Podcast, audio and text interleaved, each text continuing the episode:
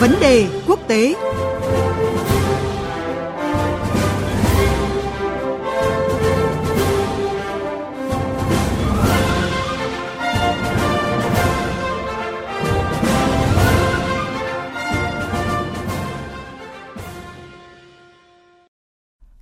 Thưa quý vị và các bạn, sự kiện ngoại giao được dư luận quốc tế chờ đợi là cuộc gặp thượng đỉnh giữa Tổng thống Mỹ Joe Biden và Tổng thống Nga Vladimir Putin đã diễn ra tại Thụy Sĩ vào tối qua theo giờ Việt Nam. Đây là cuộc gặp trực tiếp đầu tiên giữa hai nhà lãnh đạo này kể từ khi ông Biden nhậm chức Tổng thống Mỹ vào tháng 1 vừa qua. Trong một vấn đề quốc tế sáng qua thì chúng tôi đã phân tích ý nghĩa của sự kiện này đối với quan hệ Nga-Mỹ hiện nay, đặc biệt là cơ hội đối thoại, trao đổi nhằm hóa giải các thách thức và bất đồng của hai bên. Mặc dù được kỳ vọng cuộc gặp sẽ tạo ra một môi trường ổn định trong quan hệ song phương Nga-Mỹ, thời gian tới, song có vẻ như kết quả là hai bên cùng thăm dò và cho nhau thấy rõ làn răn đỏ của mình đang nằm ở đâu. Để cùng hiểu rõ hơn về nội dung này thì biên tập viên Thanh Huyền có cuộc trao đổi với phóng viên Phạm Huân, thường trú Đài Tiếng Nói Việt Nam tại Mỹ và phóng viên Văn Thường, cơ quan thường trú tại Liên bang Nga. Vâng, có lẽ không phải ngẫu nhiên mà Tổng thống Mỹ Joe Biden đã lựa chọn việc tham dự các cái hội nghị của nhóm G7 và NATO trước khi gặp Tổng thống Nga Putin tại Thụy Sĩ. À, từ cái sự tham vấn của các đồng minh cũng như là với những gì diễn ra trong 3 tiếng rưỡi đồng hồ thì có thể hiểu cái thông điệp mà ông Biden muốn truyền tải đến người đồng cấp Nga là gì ạ thưa anh Phạm Huân? Vâng, việc Tổng thống Biden có một loạt các hoạt động trước cuộc gặp với Tổng thống Nga cho thấy rằng là ông Biden muốn nghe cái sự tham vấn của các đồng minh cũng như là tập hợp lực lượng huy động sự ủng hộ và hợp tác của các đồng minh trong các mối quan hệ với một số nước mà Mỹ coi là đối thủ chính của mình, bao gồm Trung Quốc và Nga. Trong cái cuộc họp báo sau cuộc gặp với Tổng thống Putin, Tổng thống Biden đã làm rõ thông điệp mà ông muốn nhấn mạnh, đó là chương trình nghị sự của ông không phải là chống lại Nga mà là vì người dân nước Mỹ. Mục đích của cuộc gặp với Tổng thống Nga của ông Biden đó là xác định các lĩnh vực cụ thể mà hai nước có thể thúc đẩy vì lợi ích chung và có lợi cho thế giới. Tổng thống Biden nhấn mạnh rằng là mục đích của ông đó là khẳng định trực tiếp với Tổng thống Nga rằng Mỹ sẽ đáp trả các hành động gây phương hại tới lợi ích của Mỹ và các đồng minh. Ngoài ra, cái thông điệp của Tổng thống Biden cũng bao gồm việc làm rõ các ưu tiên và giá trị của Mỹ. Tổng thống Biden đã làm rõ những ưu tiên của Mỹ, đồng thời cũng đặt ra một số làn danh đỏ trước các cuộc tấn công mạng đối với một số cơ sở hạ tầng trong các lĩnh vực bao gồm năng lượng và hệ thống cung cấp nước. Theo Tổng thống Biden thì à, bầu không khí của cuộc gặp khá tích cực và hai bên đã nêu ra các cái lĩnh vực còn bất đồng một cách thẳng thắn.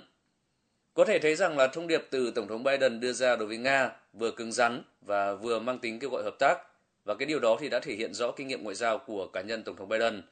Do vậy, cuộc gặp này có thể được coi là cái cơ hội để hai bên tìm hiểu lẫn nhau và bản thân Tổng thống Biden cũng khẳng định rằng là đây sẽ là cơ sở cho các cuộc đối thoại và các bước cụ thể giữa hai nước sau này và những cái tháng tới sẽ là phép thử cho cam kết của hai bên.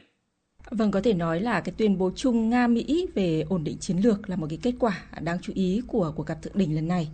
À, mặc dù trước đó thì cả phía Nga và phía Mỹ thì đều à, không có kỳ vọng quá nhiều vào à, cuộc gặp thượng đỉnh giữa ông Biden và ông Putin. À, thưa anh Văn Thường ạ, những tuyên bố phát biểu của Tổng thống Putin ở cuộc gặp này thì cho thấy điều gì về cách tiếp cận của Nga trong quan hệ với Mỹ hiện tại ạ?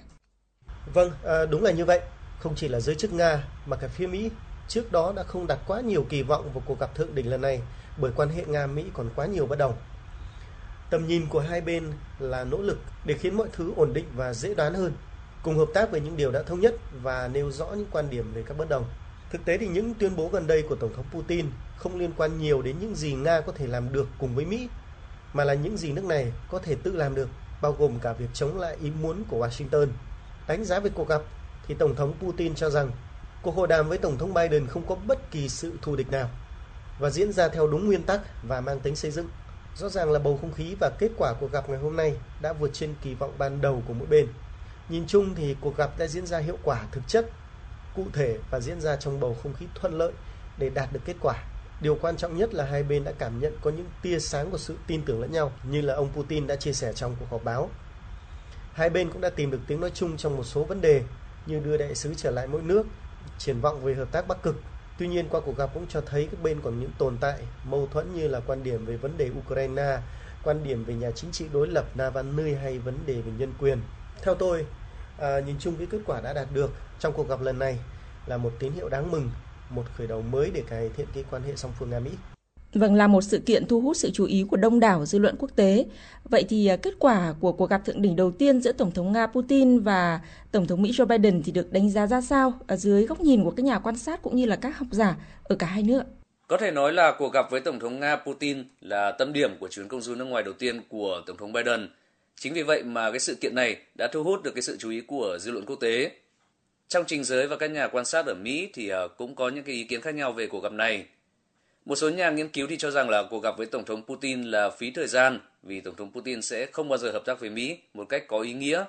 Trong khi một số nghị sĩ Cộng hòa thì cho rằng là đáng ra Mỹ phải có các động thái cứng rắn với Nga sau một loạt các hoạt động gây phương hại tới Mỹ trong thời gian qua, thì chính quyền Biden lại tặng cho Tổng thống Putin một cuộc gặp thượng đỉnh quá sớm trong nhiệm kỳ của ông Biden, và điều đó thì đã hợp pháp hóa các hoạt động của Nga. Hàng nghị sĩ Cộng hòa Michael McCall, đại diện bang Texas, đã chỉ trích cuộc gặp này cũng như là những cái nhượng bộ của Tổng thống Biden trước các cuộc tấn công mạng gần đây của Nga.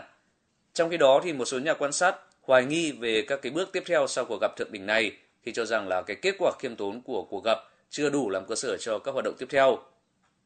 Mặc dù vậy thì à, cũng có ý kiến lạc quan rằng là đây là cái cơ hội dù rất nhỏ để Mỹ và Nga giảm bớt căng thẳng, khi à, ít nhất hai bên đã ra tuyên bố chung về ổn định chiến lược, làm cơ sở cho các cái biện pháp giảm rủi ro và kiểm soát vũ khí hạt nhân trong tương lai. Chính giới và các nhà quan sát học giả ở Mỹ khá quan tâm tới cái cách tiếp cận của Tổng thống Biden đối với Nga và cái điều này thì phần nào đã được thể hiện qua cuộc gặp với Tổng thống Putin tại Geneva lần này. Vâng, phía học giả và giới quan sát tại Nga thì rất quan tâm đến sự kiện lần này và đưa ra nhiều cái nhận định, phân tích cái kết quả của cuộc gặp tác động đến quan hệ song phương và quan hệ quốc tế. Giới học giả nhìn chung thì cho rằng cuộc gặp thượng đỉnh đầu tiên này là một tín hiệu tốt, ít nhất là hai bên nối lại kênh liên lạc trực tiếp cấp cao nhất giữa hai nước. Tuy nhiên các nhận định thì cũng có phần thận trọng khi cho rằng không nên kỳ vọng vào bước đột phá trong quan hệ song phương ngay trong cuộc gặp giữa Tổng thống Putin và Tổng thống Biden. Kết quả đã đạt được thì cho thấy uh, sự thẳng thắn, cởi mở và thiện chí của cả hai bên nhằm đạt được mục tiêu xây dựng quan hệ ổn định và dễ dự báo hơn. Kết quả cuộc gặp thượng đỉnh lần này có thể không xuất hiện ngay lập tức, nhưng thỏa thuận về việc duy trì các kênh liên lạc mở để tránh hiểu lầm giữa Moscow và Washington được coi là một thành công của cuộc gặp lần này. Giới phân tích thì cũng cho rằng cuộc gặp ở Geneva có thể mang lại lợi ích cho cả hai bên ở chừng mực nào đó. Tuy nhiên về tổng thể, ở cuộc đối đầu giữa Nga và Mỹ thì sẽ tiếp tục, song nó sẽ có những hình thức có trật tự hơn và ít nhất là trong thời gian tới à, sẽ có những hình thức giảm leo thang nhằm cải thiện quan hệ song phương. Vâng, xin cảm ơn các phóng viên à, Văn Thường và Phạm Huân với những thông tin vừa rồi.